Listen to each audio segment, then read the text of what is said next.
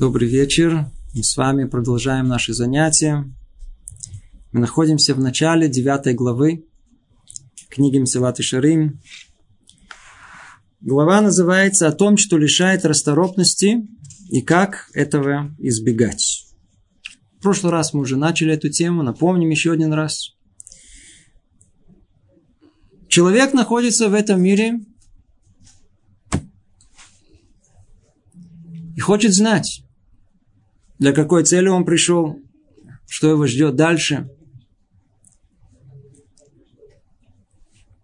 Книга, которую написал Рамхаль, указывает нам ясную цель, куда двигаться. Что там в конце. И не только он указал нам цель, но и указал на тот путь, по которому надо идти, чтобы прийти к этой цели. Этот путь – это ступеньки роста человека. Первая ступенька – это осторожность. Она включает в себя много-много составляющих, которые мы с вами уже разобрали. И за ней следует ступенька расторопности. Человек, с одной стороны, должен что-то не делать, а с другой стороны, наоборот, обязан это делать.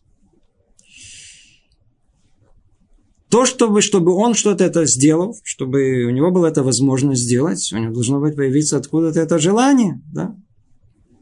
И все, что он делает, он должен делать как-то проворно, с хэшек, с желанием. А что может лишить его? Это тема, которую разбирает Люцата в этой главе. Что человека может реши, лишить расторопности? Что может лишить нас э, вот этого желания двигаться вперед в духовном своем росте? Говорит Люцата так. Человека лишает расторопности именно то, что взращивает его лень. О, то есть основная проблема наша, известная бытовая, это лень. лень. Человек ленится, поэтому ему не хочется делать это, не хочется делать то, ленится. Есть, оказывается, то, что взращивает лень. Мы ленивыми не рождаемся. Нет детей ленивых. Есть дети больные, есть дети спят, кричат, но не видели таких ленивых детей. Лень – это то, что мы приобрели. Что же подталкивает к лени, что взращивает ее? Сильнейшее среди подобного рода вещей – стремление к телесному покою, ненависть к труду и любовь к утонченным наслаждениям со всеми сопутствующими им капризами. Разобрали это в прошлый раз, но только напомним чуть-чуть. И тема эта самая сложная, по-видимому, для нас. Самое сложное. Ну, по этой причине, может быть, у нас количество слушателей резко уменьшилось после того, как все столкнулись с осуждением э, стремления к телесному покою и утонченным наслаждением со всеми сопутствующими капризами, то после этого как-то интерес к книге Мсилат и Шарим резко упал.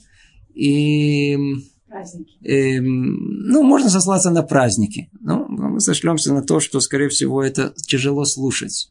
Потому что мы живем в том самом веке, где стремление к наслаждениям и стремление к э, удовольствиям, телесному покою – это одно из самых доминантных в нас.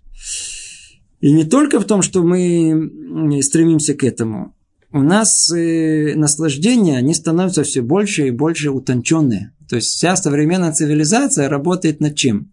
Чтобы удовольствие, оно было все еще сильнее, чуть более, более утонченное. Такое, тут, тут, тут, миллиарды людей работают для одной единственной цели, чтобы то, что мы какое удовольствие получили, чуть побольше. Все лишь на все. Более утонченно становится. Со всеми сопутствующими им капризами. И вот человек, который полностью погружен в поиски удовольствий, такой человек произрастает в себе лень. Несомненно, что для человека с такими качествами служение Всевышнему кажется тяжелым бременем. Не всяком сомнении, это, это что, что куда-то идти, что-то делать надо, что за митцва, да. Вообще, типичное явление, когда человек говорит, э, после того, как он ознакомился с, еврейской мыслью, он говорит, ну, смотрите, Вообще все это интересно, да, это очень интересно. Но это, это образ жизни, это же не для меня, я, я, я не могу. Это не. Почему не могу? Я уже привык, это не, я, я, я привык к удовольствиям, а тут уже их не будет. Хотите забрать у меня. Поэтому, поэтому они не смогут это выполнять. Это тяжелое бремя. Куда-то не ездить, а я хочу ездить. Тут говорят ездить, а я не хочу ездить. Вопреки нашим желаниям. Это тяжелое бремя. Ведь тот, кто любит совершать свою трапезу в полной сосредоточенности и покоя, и хочет, чтобы ничто не тревожило его сон, и чтобы ходил он лишь со свойственной ему неторопливостью и тому подобное, такому человеку будет очень тяжело встать рано утром на молитву в синагогу, или сократить свою трапезу после полудня, перед молитвой Минха. Или выйти из дома ради исполнения заповеди в неурочный час. То, что Люцата говорит, он обращается еще к тем, кто когда-то жил. Там были люди не столь утонченные во всех изощрениях поиска удовольствия. Тут говорится о, о людях, о том, которые, которые э, есть трапезу надо. Конечно, надо. Конечно, надо есть. Но надо ей в полной сосредоточенности, чтобы ничего нам не мешало на час. И в покой. Ничто не тревожило сон. А если потревожило, то я уже ничего не могу делать после этого. Все, я уже я же не спал. Я же не могу теперь я не, учиться точно не пойду. А, Ницву, это уже все, голова уже полетела, поехала. Да, ничего не могу делать. И есть люди, которые привыкли, а я со свойством, я человек неторопливый, почему вы меня торопите? Надо побыстрее. Он, я уже привык, так я не могу. И тому подобное. Такому человеку и встать рано утром на молитву невозможно. И сократить трапезу невозможно. И выйти из дома ради исполнения заповеди в неурочный час. Что я пойду? Я уже ноги помыл. Я что сейчас встану, мне какая мецва, я уже все, я приготовился ко сну, я уже, у меня в голове есть повернула еще ко сну. И раз он уже идет в сторону кровати, да. И тут звонок, надо куда-то пойти, помочь что-то. Не, я уже все, я уже не могу, почему? Я уже приготовился ко сну, уже все, это уже не, не, не, не. В следующий раз, завтра, завтра. И тем более заставить себя торопиться с исполнением заповедей или изучением Торы. А у нас, как говорится, о том, что все заповеди нужно исполнять. В быстроте, проворстве. А я про это уже вообще, вообще речи не говорит. Какая быстрота, какое проворство. Да, он, он привык неторопливо. Да? Почему? Природа так. Я такой. Все, я не могу себя менять. Тот, кто приучает себя жить легкой жизнью, уже не владеет собой и не способен приступать привычные для себя рамки, даже когда захочет, поскольку воля его уже скована привычками, ставшим для него второй натурой. Вот это вот тут все, вокруг этого все и вертится. Вокруг этого все и происходит. Давайте еще раз прочтем. Я не помню, если мы эту фразу говорили в тот раз.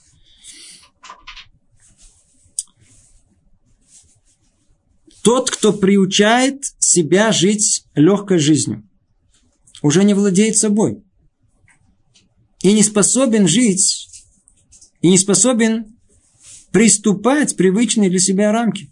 Он уже привык к легкой жизни, ему уже хорошо, он уже так привык к удовольствиям, привык к обыкновенному распорядку дня. Даже когда захочет, не сможет. Это огромная тема, и разбирали ее тут и там. Тема рабства. У нас есть праздник. Мы всегда из всех еврейских праздников что-то учим что-то конкретное для нашего духовного становления. Один из праздников – это Песах. В Песахе есть такое понятие, называется зрезут, быстрота, проворство. Мы мацу делаем. Мацу. Мацу обязаны сделать в течение 18 минут. Именно по той причине, чтобы это было быстро и проворно, быстро, быстро, быстро, быстро, чтобы она не успела скваситься. Да. Все квашение это такое вкусное, такое квасится, такое медленно ходить, долго спать, есть подолгу, да, это, это, это удовольствие такое утонченное получать. А маца это быстрота, проворство. Там мы учим тему выхода из рабства. Почему? Почему именно связано с мацу? Это, это, это все символика. Но это только духовный смысл глубокий мы из нее учим. Евреи вышли из рабства. Из рабства. Из какого рабства они вышли? Ведь это было тысячелетия назад. Что нам до того, что когда-то вышли из рабства? Мудрецы говорят, а из этого мы учим о том, что каждый еврей должен иметь прообраз выхода из рабства своего в Песах, своего личного. Какого? Выйти из рабства самого себя. Когда человек становится рабом, рабом своих э, привычек. А когда он стал уже рабом своих привычек, он уже не в состоянии, он не, не может выполнить ни митцву, ничего, до него и жизни нету. Большинство людей, они просто сами калечат свою жизнь по одной причине, а я так привык. Я уже не могу по-другому. Приходит наш дух, первым делом, принимай, только скажите ему, чтобы он меня принимал такая, какая есть. Парни просто не догадываются это сказать, но они это тоже хотят, что на меня хочет поменять. Я такой, все. Поскольку воля уже скована привычками, ставшими для него второй натурой. Есть у нас первая натура. Ну, если вторая, значит есть первая. Мы ее по-другому называем теба. Мы называем ее привычка, э, привычка э, врожденная. То есть каждый из нас, каждый из нас, он э, э, имеет какую-то врожденную натуру.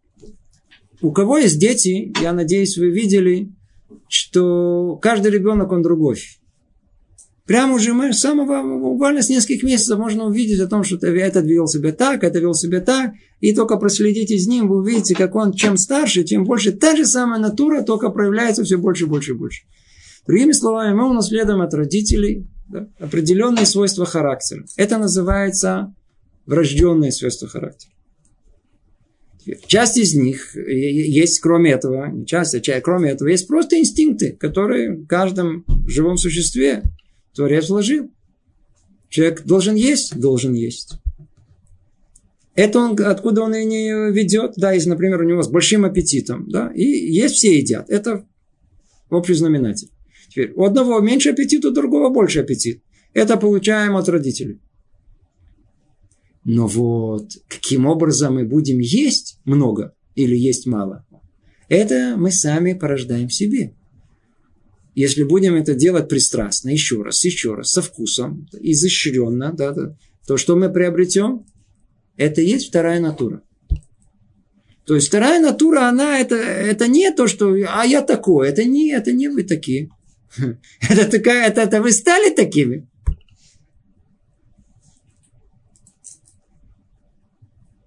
То, что человек получает от родителей, вы бороться не можете. Это практически невозможно изменить. Это врожденные человеческие качества.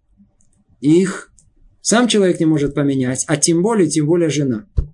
Тем более, тем более муж. Не менять у других то, что по природе им вложили. Но вот то, что касается второй натуры, приобретенных качеств, ну, там мы можем, как мы приобрели это, мы можем приобрести, приобрести на другую сторону. Человек только должен хотя бы в голове что-то повернуть, ключик и сказать о том, что это я просто привык. Почему мне это не нравится? Я просто привык к этому. Как я привык к этому, я могу привыкнуть и к чему-то другому. Надо просто чуть освободиться в голове тоже, чтобы там тоже не было инерции мышления. По крайней мере, хоть там. Врожденное можно изменить. Врожденное вы не можете поменять. Врожденное это то, что не меняется. Теперь, если вы поставите это целью своей жизни, то, может быть, вы добьетесь результатов, но только точно так же, как из, э, э, э, скажем, из дерева. Вы можете сделать только изделие из дерева, но никогда не станет хрусталем. Стеклом не превратится. И стекла, что вы как бы, бы не дули там, не подогревали, не будет дерева. Да? Точно так же не произойдет с человеком что-либо, что полностью поменяет его. Поэтому он не меняется. Он может только чуть-чуть стать лучше. Человек родился, он такой весь э, баля каса называется. Человек, который постоянно сердится. Человек, который свойство характера такой, ну, гневный такой. Да. Теперь, он начинает работать над собой он сможет работать над собой, но он может себя чуть-чуть улучшить. Он чуть-чуть улучшит. Он не будет э, вдруг превратиться в такого кролика. Он из тигра превратится в, в кошку, я знаю, в, в, в, в собаку. Да, ну, ну, ну. Нет, служебная собака это уже что-то уже уровень, да, это надо, это, это уже, это уже большие праведники могут дойти до этого, а вот э, особенно если он служба у Творца. А в основном человек не может поменяться. Это то, что есть в нем, это то, что вложено в нем. Это я в скобках, если вы уже спрашиваете, это одна, одна из самых основных проблем в семьях. У нас муж и жена. Да? Жена сразу видит все недостатки мужа. Первая мысль какая? Он говорит, это же невозможно с этим жить. Я из него человека сделаю. Ну, то есть, в основном жены, они хотят сделать из, из мужа человека. Да. Как результат, мне вообще непонятно, что получается. Но они борются просто с, не, не в том месте, где надо. надо. Можно, надо только в чем? То, что неменяемо, то, что от рождения, не бороться с ним. Это то, что есть. Он такой. Что, надо было за другого выходить? Или наоборот, ну, то же самое. самое. Мужчины, мужчины меняют за своей жене какие-то. Есть свойства прирожденные, не меняйте. То, что приобретенные, осторожно, определенными методами можно поменять в другом человеке. Имеется в виду не в другом, а в себе. То есть можно как-то так повлиять на него, чтобы он сам захотел поменять себя, и тогда это возможно. Итак, то, что говорит нам Люцата, это э, человек, если только он войдет в силу инерции и приобретет вторую натуру, а в наше время вторая натура в основном, она сосредоточена в любви к утонченным наслаждениям со всеми сопутствующими капризами. Да, то есть мы всегда ищем особых таких э, удовольствий жизни, то человек становится рабом самого себя. А нам нужно научиться быть свободным, быть независимым человеком. И это рабство, оно сказывается на все на поведение человека, на мысли человека, на идеи человека. Мы уже неоднократно говорили о том, что а, а идеи человека в основном именно с этой связаны с, с второй натурой, с привычками своими, с характером своим. Он всегда подстраивает идеи под себя, под, под, под, под мою под то, что я хочу и чувствую, построить целую идеологию. Поэтому насколько важно, чтобы человек был свободен от этого. Для нас евреи это человек свободный. Свободный от чего? Свободный от зависимости, от рабства своих привычек. Как только мы выходим из-под этого, мы видим мир совершенно другими глазами. Все, все по-другому видится. Это тот путь, к которому, к которому мы должны идти. Но давайте вернемся к основной теме нашей. Люцата спрашивает, что же лишает расторопности? Почему мы не способны проворно и быстро выполнять повеление Творца? Ответ, который он дает, причина этого лень. А откуда у нас лень? Лень, мы ее породили сами. Чем? Привычками, как еще, еще, еще, еще. В основном стремление к телесному покою, ненависти к труду и любовь к уточенным наслаждениям. Он, в принципе, охватил нам тут все аспекты и все возможные э, э, порождения лени. Да, кто больше любит покой, кто просто ненавидит труд, кто в основном сосредоточен на утонченных наслаждениях, а есть у кого все вместе. И то, и другое, и третье. Но человек должен знать, что он находится в этом мире не ради покоя и отдыха, а ради труда и усилий. Он должен вести себя как подъемщик, выполняющий работу для своего хозяина, как сказано в трактате Рувин, мы подъемные работники. Что это означает? Что такое подъемный работник? Подъемный работник это он получает, это сдельщина. То есть сколько заработал, столько получил. Есть люди, которые, знаете, на зарплате и бьют часы. Теперь кто бьют часы, и неважно, что они сделали, то они могут прийти, и жизнь начинается очень неплохо, прямо с самого начала. Отбил часы, и первым делом пошел искать телегу с кафе из э, чая. Попил, расслабился хорошо, потом друга встретил, поговорили, что угодно, можно, время идет, время идет, то есть стучит, да, то есть он свое получает, деньги идут. А если это по, по, сделанный работник, то есть, как тут сказано, подъемщик, что заработал, то получил.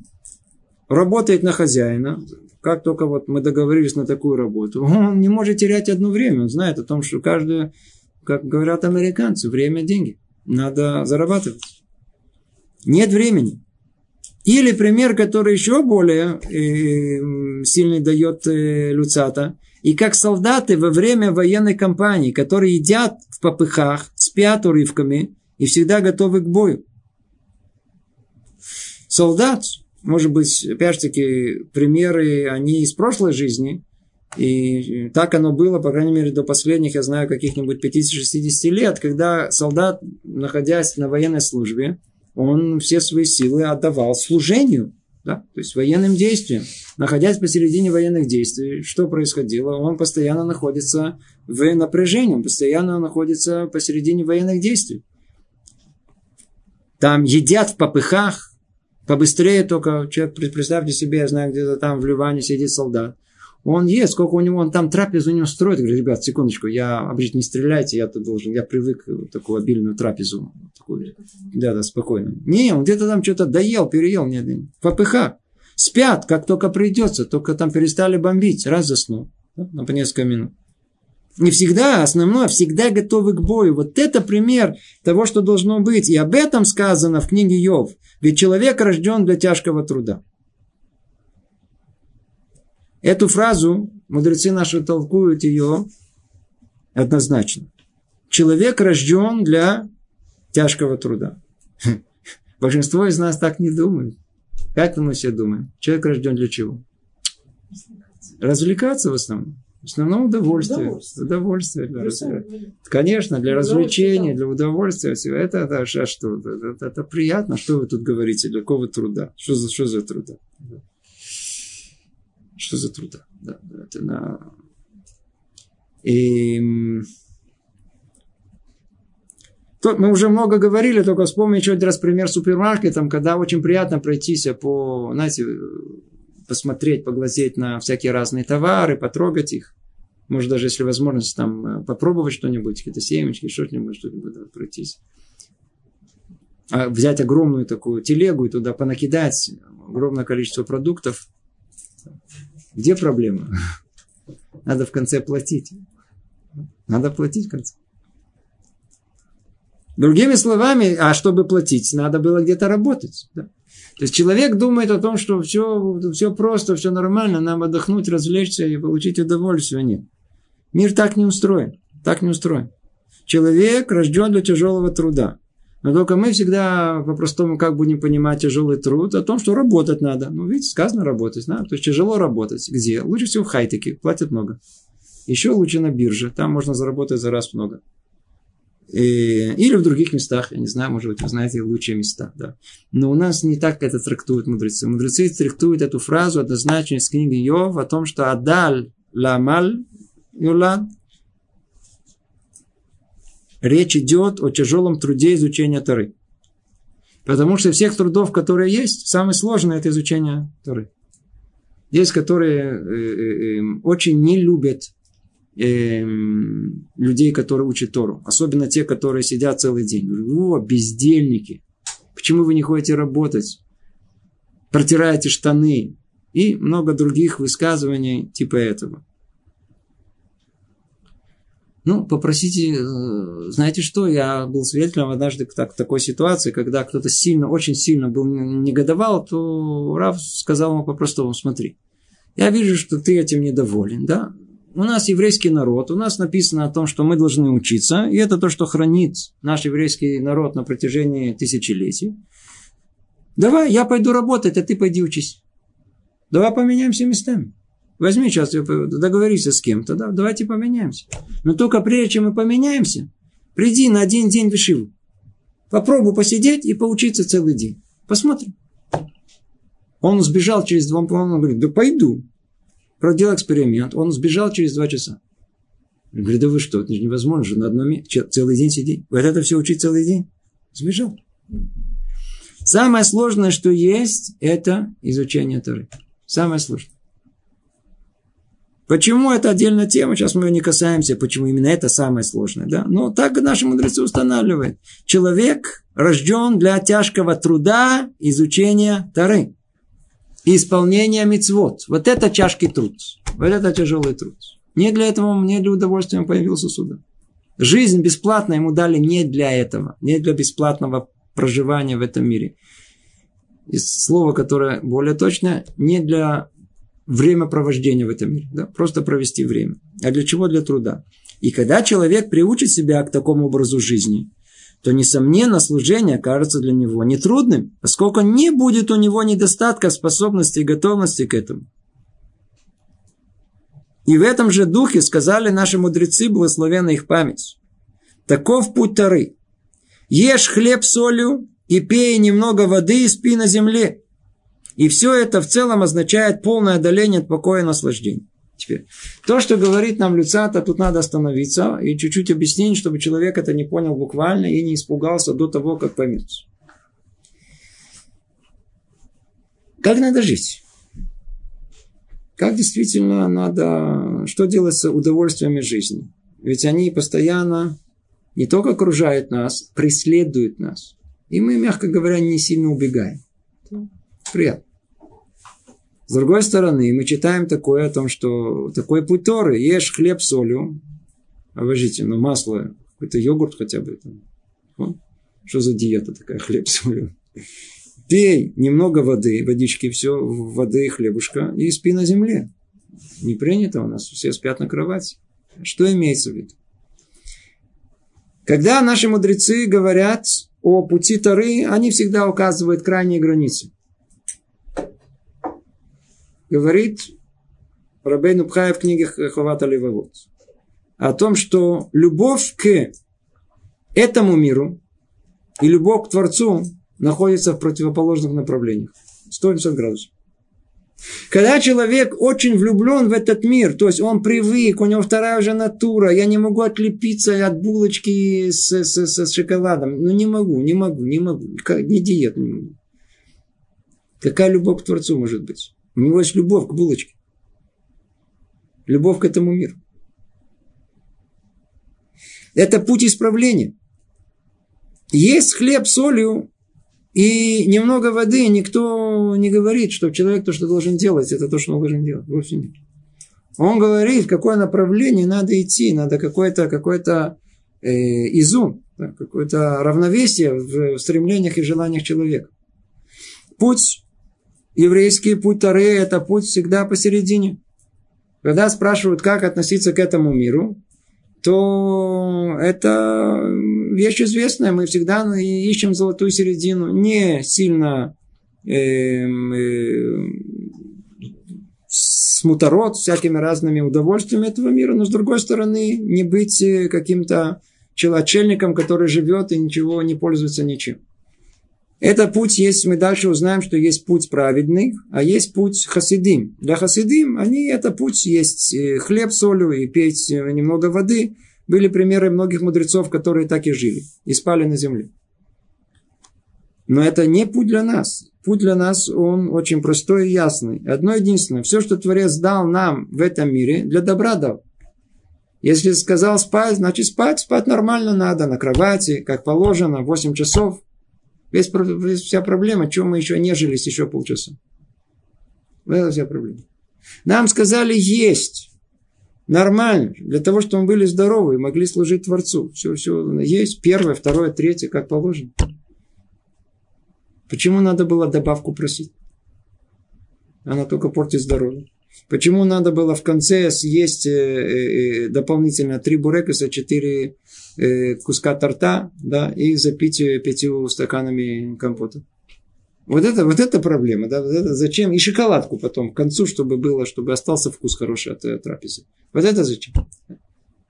Я знаю, что это тут на, на, на тяжелое место Мы привыкаем к этому и не можем без этого. А, не можем. Но видите, что говорят. Любовь к этому миру, любовь к Творцу, это на 180 градусов, на противоположное направление. Человек не приобретет э, Тору, и Рамбам пишет об этом в явной форме. Пишет о том, что находясь в поиске удовольствия, в, в, в, в э, жизни такой обеспеченной, хорошей, человек никогда не приобретет Тору. Никогда не сможет. Был интересный случай, один э, в одной шиве э, было несколько ребят, таких родители богатые, так у них они какой-то соорудили, какой-то где-то купили какой-то стендер такой особый. и где можно было туда вставить все книги. Не надо было искать и дополнительно ходить где-то, если нужна какая-то книга, то не надо дополнительно ходить. Они все держали у себя, там перевернули раз и все достали. Он это сказал, нет, нехорошо. Говорит, когда человек ходит и ищет, делает какое-то усилие, он лучше помнит. Лучше помнит. Это не значит, что надо искать из всех стульев только то, на которое больше всего неудобно сидеть. Но с другой стороны, не надо искать из всех, на которые самое удобно сидеть. Потому что если потом э, подвернется, не будет самое удобное. Не сможете просто сидеть на стуле, все время будете недовольны. Знаете, люди говорят, все время недовольны чем-то. Если люди все время недовольны, стула не то, еда нехорошая, дом протекает, то это все время что-то муж, жена. Почему? Потому что привыкли или в голове, или на деле к чему-то другому. Пинук – как мы по-русски скажем пину? Разбалованность. Да, разбалованность. Да. Когда, когда детей балуют, нет худшей болезни. Они не смогут после этого выйти из этого чуть ли не всю свою жизнь. Сколько проблем у них будет из-за этого. Поэтому человек должен найти средний путь. Путь посередине. Посередине. Ни туда и ни сюда. Да? Это, у нас нет осуждения материальной жизни. Человек может быть богатым, но с другой стороны он должен знать, что с этим богатством делать. Может быть, расскажу вам Майсе. Да, есть известная Майса, просто которая нам, она, чтобы мы закончили тему о том, э, как жить в этом материальном мире. Не знаю, когда она еще подвернется тут. Рассказываю такую интересную историю. Начинается она как хасидская притча. Однажды один хасид он э, пошел на ярмарку и занимался торговлей. Туда-сюда продавал, покупал, бежал, за кем-то гонялся.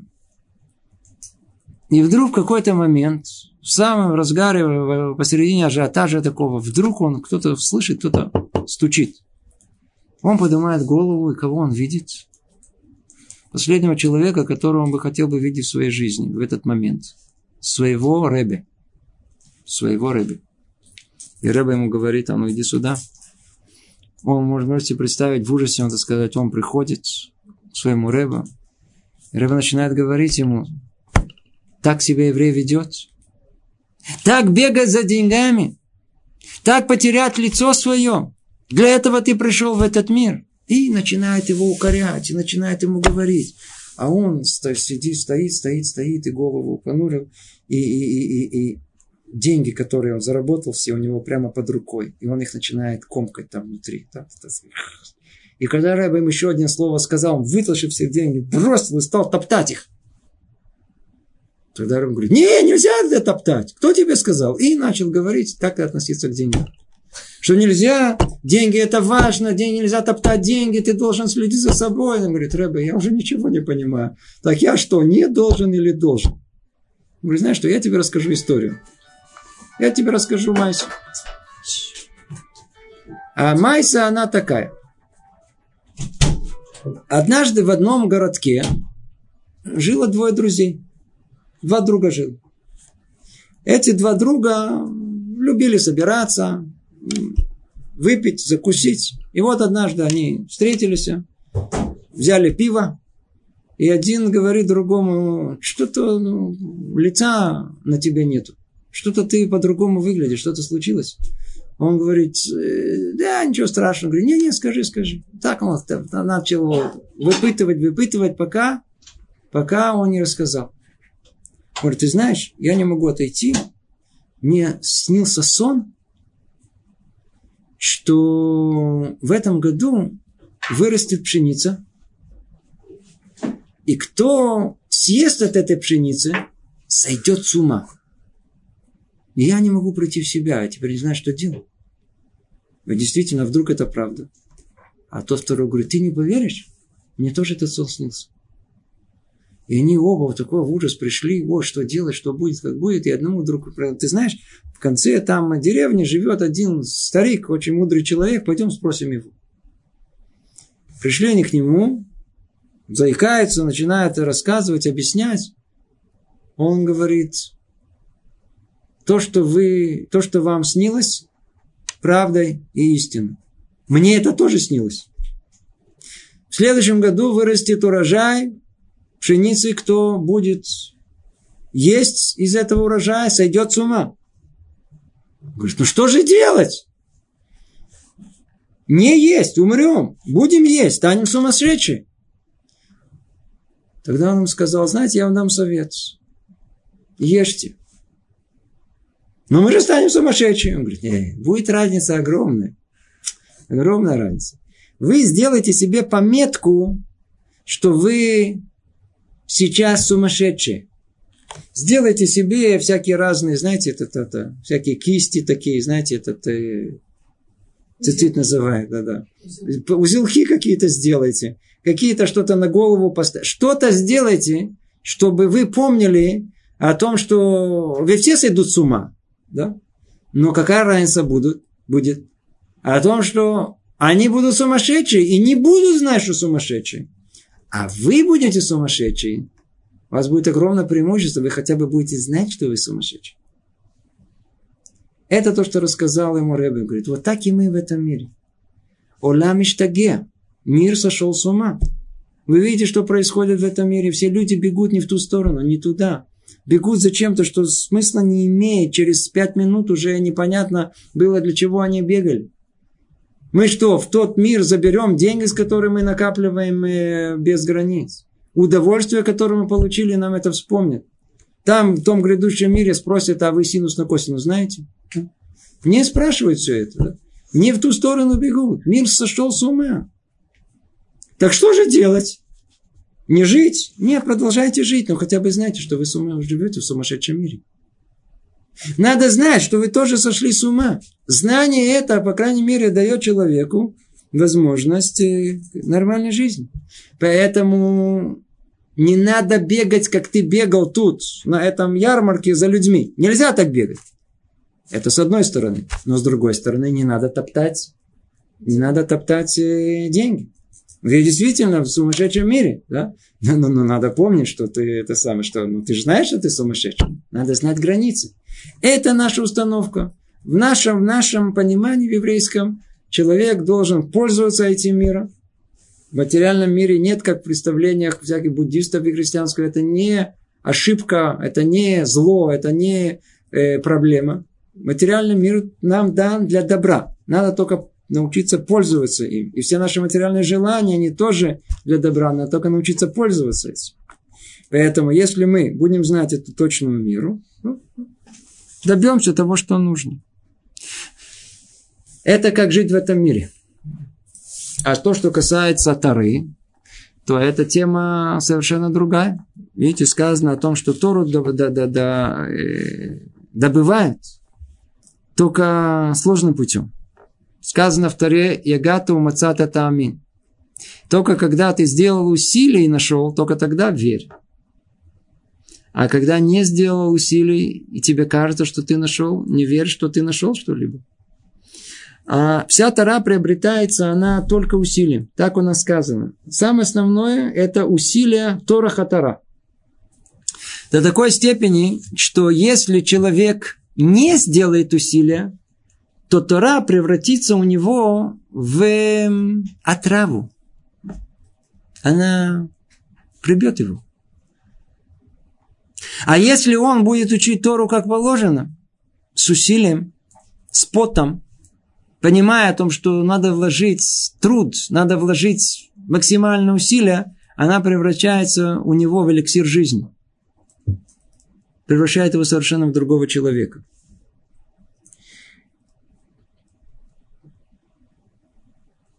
Наверняка вы встречали или даже сами ощущаете, что иногда что-то, знаете, в еврейской жизни что-то потеряли какой-то вкус. Кстати говоря, это явление должно быть очень распространенное, потому что если человек прибился к еврейской жизни, он оставил удовольствие прошлого мира, а новый еще и не успел приобрести, естественно, что он будет испытывать такое какой-то дискомфорт и неудобство. Но предположим, что даже он прошел этот, этот этап, самый первый. Есть люди, которые, которые, которые такие выглядят такими очень уставшими религиозными. То есть, э, что соблюдают, куда-то ходят, что-то еще делают. Но в основном такие уже как-то квелые такие увяли. Почему? Потому что все тут написано. Ведь, ведь, ведь э, Гаон из Вильна написал, мы уже говорили, по-моему, об этом уже неоднократно, о том, что игра в духовность – это игра очень опасная. Она везде опасна. И даже в Таре. Если человек не пойдет по правильному пути, не будет подниматься, не будет учить с потом, он потеряет все. И мир этот, материальный, со всеми удовольствиями, мир грядущий, потому что ничего не добьется. Весь брит, весь союз с евреями Творец заключил только, если они будут трудиться над второй. Им бахукотай телеху, наверняка вы уже знаете это, наверное, много раз слышали, Парашат Шавуа, недельная глава им бахукотай, начинается слово им бахукотай телеху, мисватай тишмеру, если пойдете по законам моим, Раши говорит им, тиом алим батура, если вы будете трудиться над моей Торой. Да. Условия всего благосостояния еврейского народа только связаны, если мы будем трудиться. Ну и что нам будет мешать? Почему мы не будем трудиться? Почему мы не хотим трудиться? Ну, ответ, который есть, он один, очевидный, он простой какой. Это лень. А откуда она появилась? Мы породили сами себе. Как? Вот, снова перечислим. Стремление к телесному покою, ненависть к труду и любовь к утонченным наслаждениям со всеми сопутствующими им капризами. Другими словами, человек должен держать себя хотя бы в минимальных рамках. Не давать полностью, что хочу, то имею. Что хочу, то я ем. Сколько спи, спать хочу, столько я сплю. Ну, человек должен э, в каких-то рамках себя держать. Не надо себя изнурять. Ну, 8 часов спать, есть нормально, полезно, то, что нужно. И все остальное. И все остальное. А то, что касается Тары, снова и снова, условия всему этому, это только правильное продвижение в духовности. Когда? когда человек, он э, знает, что Тора приобретается только с потом, только с усилием, на протяжении долгого времени, только посредством качества, качества скромности, то есть противоположность высокомерности. Что я хочу быть учеником, что я хочу учиться, что я хочу понять. Учеба Торы начинается с первых слов, что я не знаю. Потому что многие начинают учить Тору уже со слов «я знаю». В полный стакан невозможно ничего залить. Но сначала человек должен сказать, что я не знаю, слышать, порожнить себя, чтобы принять что-либо. Да? И много-много других условий. Это не наша тема. Когда-нибудь надо проучить. Откройте перкея вот. Вы там в шестой главе увидите, есть 48 э, путей приобретения Торы. Киняним. Как приобрести Тору. Много-много-много условий, как его приобрести. Так или иначе, давайте вернемся к нашей основной теме. Э, это эм, что нам мешает быть расторопным? Лень. Лень. Повторим это еще раз, и еще раз, и еще раз, пока до сердца не дойдет. А лень мы сами породили. Как?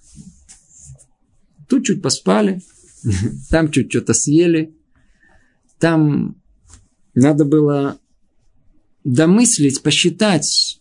Не посчитали, не домыслили.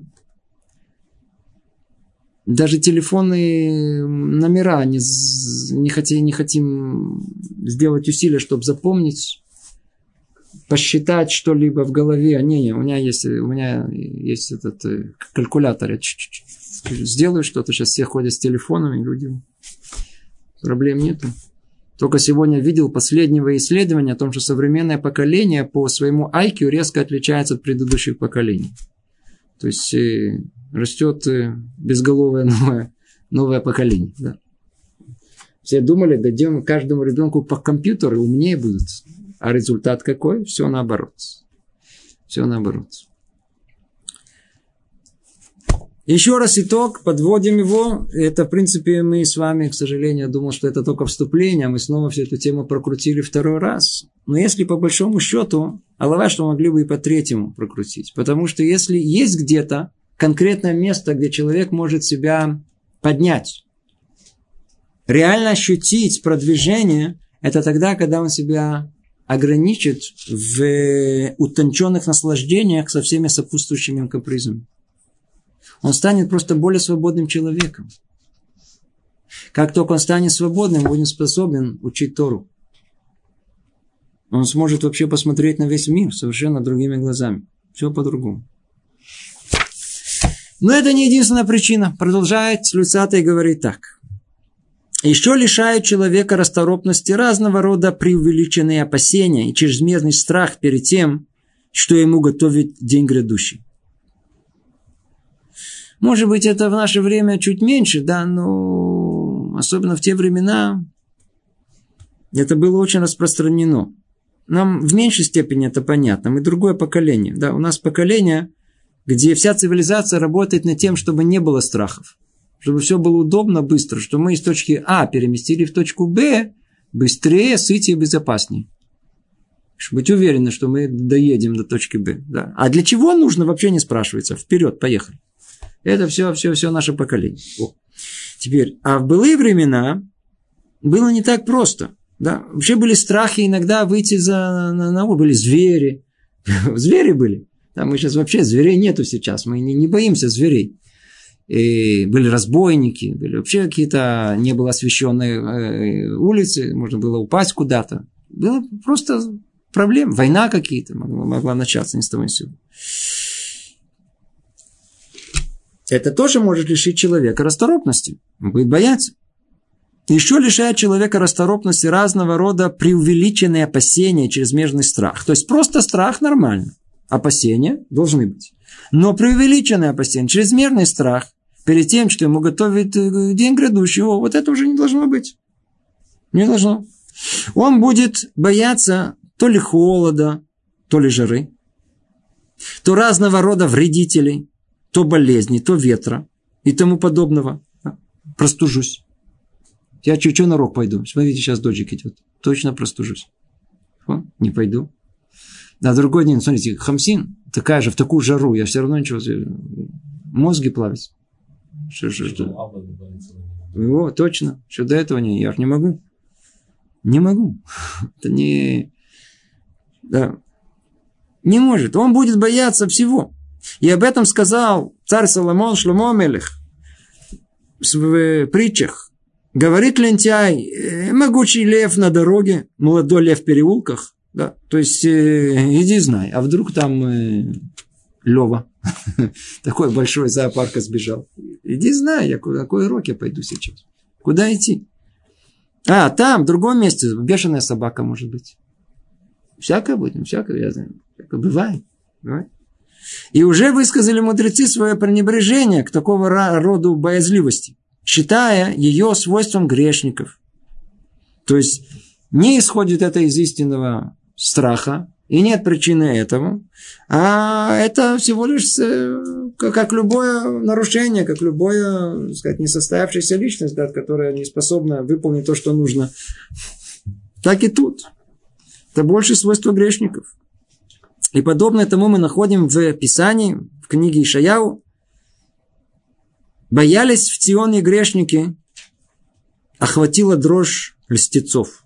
То есть один из мудрецов даже сказал своему ученику, увидев его испуганным, грешник ты. Да, до такой степени. Да. То есть, когда мы видим, обратите внимание, очень интересно это, тема отдельно мы ее продолжим в следующем занятии, очень-очень более подробно. Эта тема вообще, когда надо бояться? Тема страхов. Да, тема страхов. Ну, когда надо бояться, да. Когда, смотрите, если когда к вам кто-то приходит к вам с ножом на вас идет, то не надо говорить, смотрите, теперь бойтесь.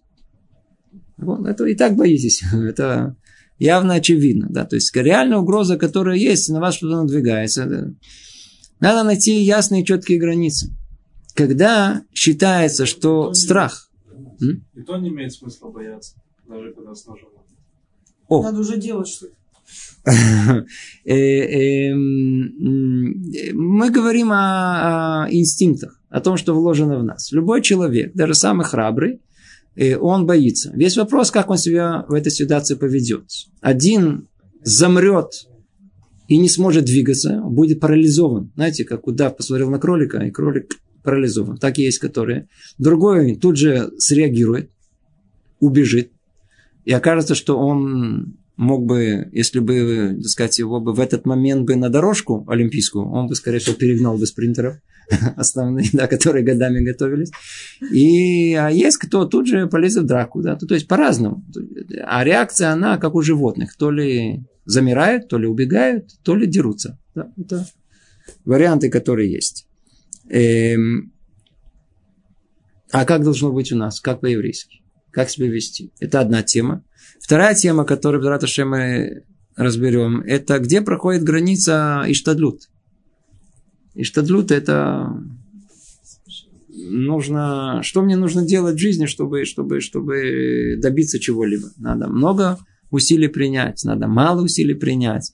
Что нужно делать? Или просто сидеть? Есть знаменитый спор между мудрецами о том, что как себя надо вести.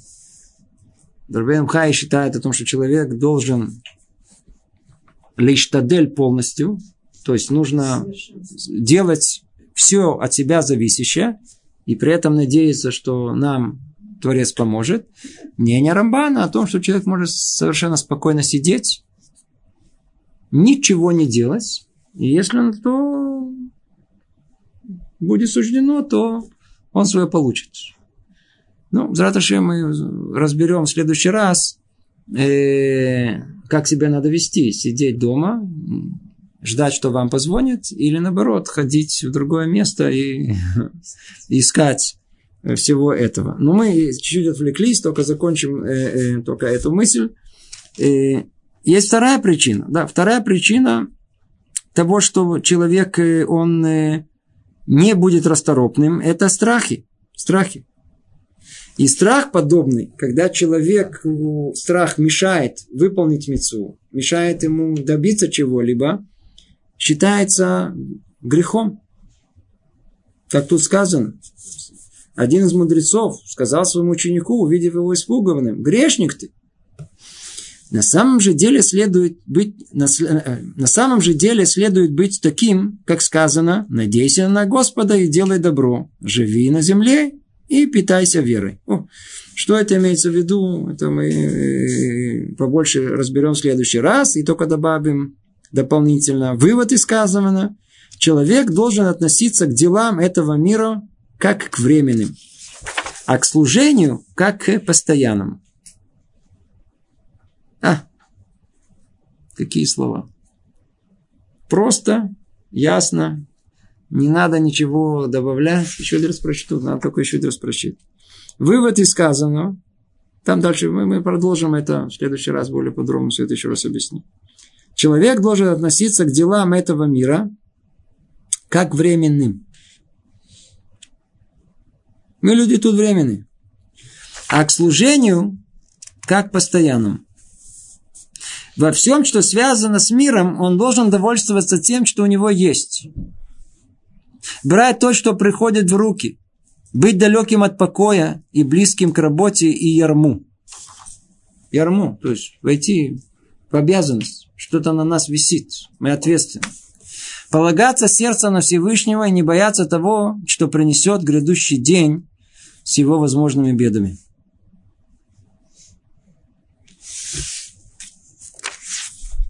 Надо только это прочесть много раз. Сказано ясно, по-русски просто – прочесть много-много раз. Человек должен относиться к делам этого мира как временно, а к служению как к постоянному. А у нас как? У нас все наоборот.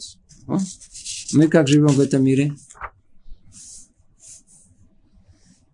Как мы ходим по этому миру с ощущением, что мы тут вечные? Человек ходит в этом мире, он живет навечно. Он слышит время от времени, что есть похороны. Но какое отношение к нему имеет? ощущение, что мы тут э, серьезно, надолго пришли. Да? Мы не временные. У человека нет ощущения, что тут временный, надо быстрее, надо успеть, я что пришел для для какой-то цели, я тут, у меня нет времени тут привязаться к этому миру. Я не знаю, рассказывал Майсу или нет про Хафецхайма, как однажды один большой гвир, большой богач приехал к нему. Хафецхайм уже был человеком в возрасте, был знаменит по всему еврейскому миру. И он ждал, я не знаю, что он ждал увидеть, но когда он зашел в дом Хафецхайма, он сказал, как? Великий раввин всего еврейского народа живет в таких условиях с такой кроватью, с такой с этим с, с, с, со столом, со столом таким, как это может быть? На что Хафецхайм, который был известен как э, человек, который всегда отвечал э, притчами, да, он его спросил, если правильно помню, да, то это, он его спросил, скажи мне, э, а как твой дом оставлен? Ну, богач стал рассказывать подробно, у него, что у него в спальне, что у него в салоне, что у него то, все подробно, основательно, шкафы и то, и это. Когда он спросил, скажи мне, а когда ты приезжаешь в гостиницу, у тебя тоже все эти удобства есть и все, что есть? Он говорит, нет, естественно, в гостиницу, что я там только переночевать, мне все этого не нужно. Он говорит, о, это и есть. Ты живешь в доме, чувствуешь там, что постоянный. А? Он постоянно себе думаешь. Гостиница временно, не надо всего этого. И я чувствую себя в этом мире временным. Я тут как гостиница. Это не мой дом. Я тут только всего лишь на 80 лет, на 90 лет, не больше. Мне всего этого не надо. Не надо всего этого. Драташем, в основном все, что я готовлю, строю для постоянного места жительства. Где-то, Драташем, там в другом мире. А кто привязан к этому миру, увы, он все свои усилия кого куда вложит? В этот мир. В этот мир. То, что сказано. Человек должен относиться к делам этого мира как временным. И все жизни этого мира как временным. Это тут мы тут ненадолго. Тут мы 80-90 сейчас лет живем, не больше. Да. 100 лет это уже, ну, есть кто и 100 лет. 100, до 120, браха говорит до 120, всем желаем 120 а к служению э, как постоянному. Вот так должно быть. И во всем, что связано с миром, он должен довольствоваться тем, что у него есть. Ну, вокруг этой фразы, я надеюсь, много-много можно что еще раз повторить ее. Чем довольствуется у нас? Тем, что есть. Брать то, что приходит в руки. Быть далеким от покоя. Да? То есть еврейское в основном такое проклятие, оно очень простое, даже чтобы вам все спокойно было. Как прокляли, помните, как этого Нахаша прокляли? На русском нашем языке, в современном, да, перевести на наш э, такой блатной э, лад. Проклятие змея было очень простое. Да, да, да чтобы тебе всю жизнь прожить в супермаркете. Чтобы ты оттуда не выходил, чтобы у тебя все было. Полного спокойствия, чтобы тебя никто не будил. Быть далеким от покоя. Близок к работе, к ярму. Все духовно не приходит само по себе, надо ее приобрести. Для этого требует труд. Счастье, которое следствие и осторожности, и проворности, она тоже приходит трудом. Это то, что основное, что мы хотели сказать. Ну, надеюсь, на этом мы с вами закончим, и в том же духе мы в следующий раз продолжим. Всего доброго. Привет из Иерусалима.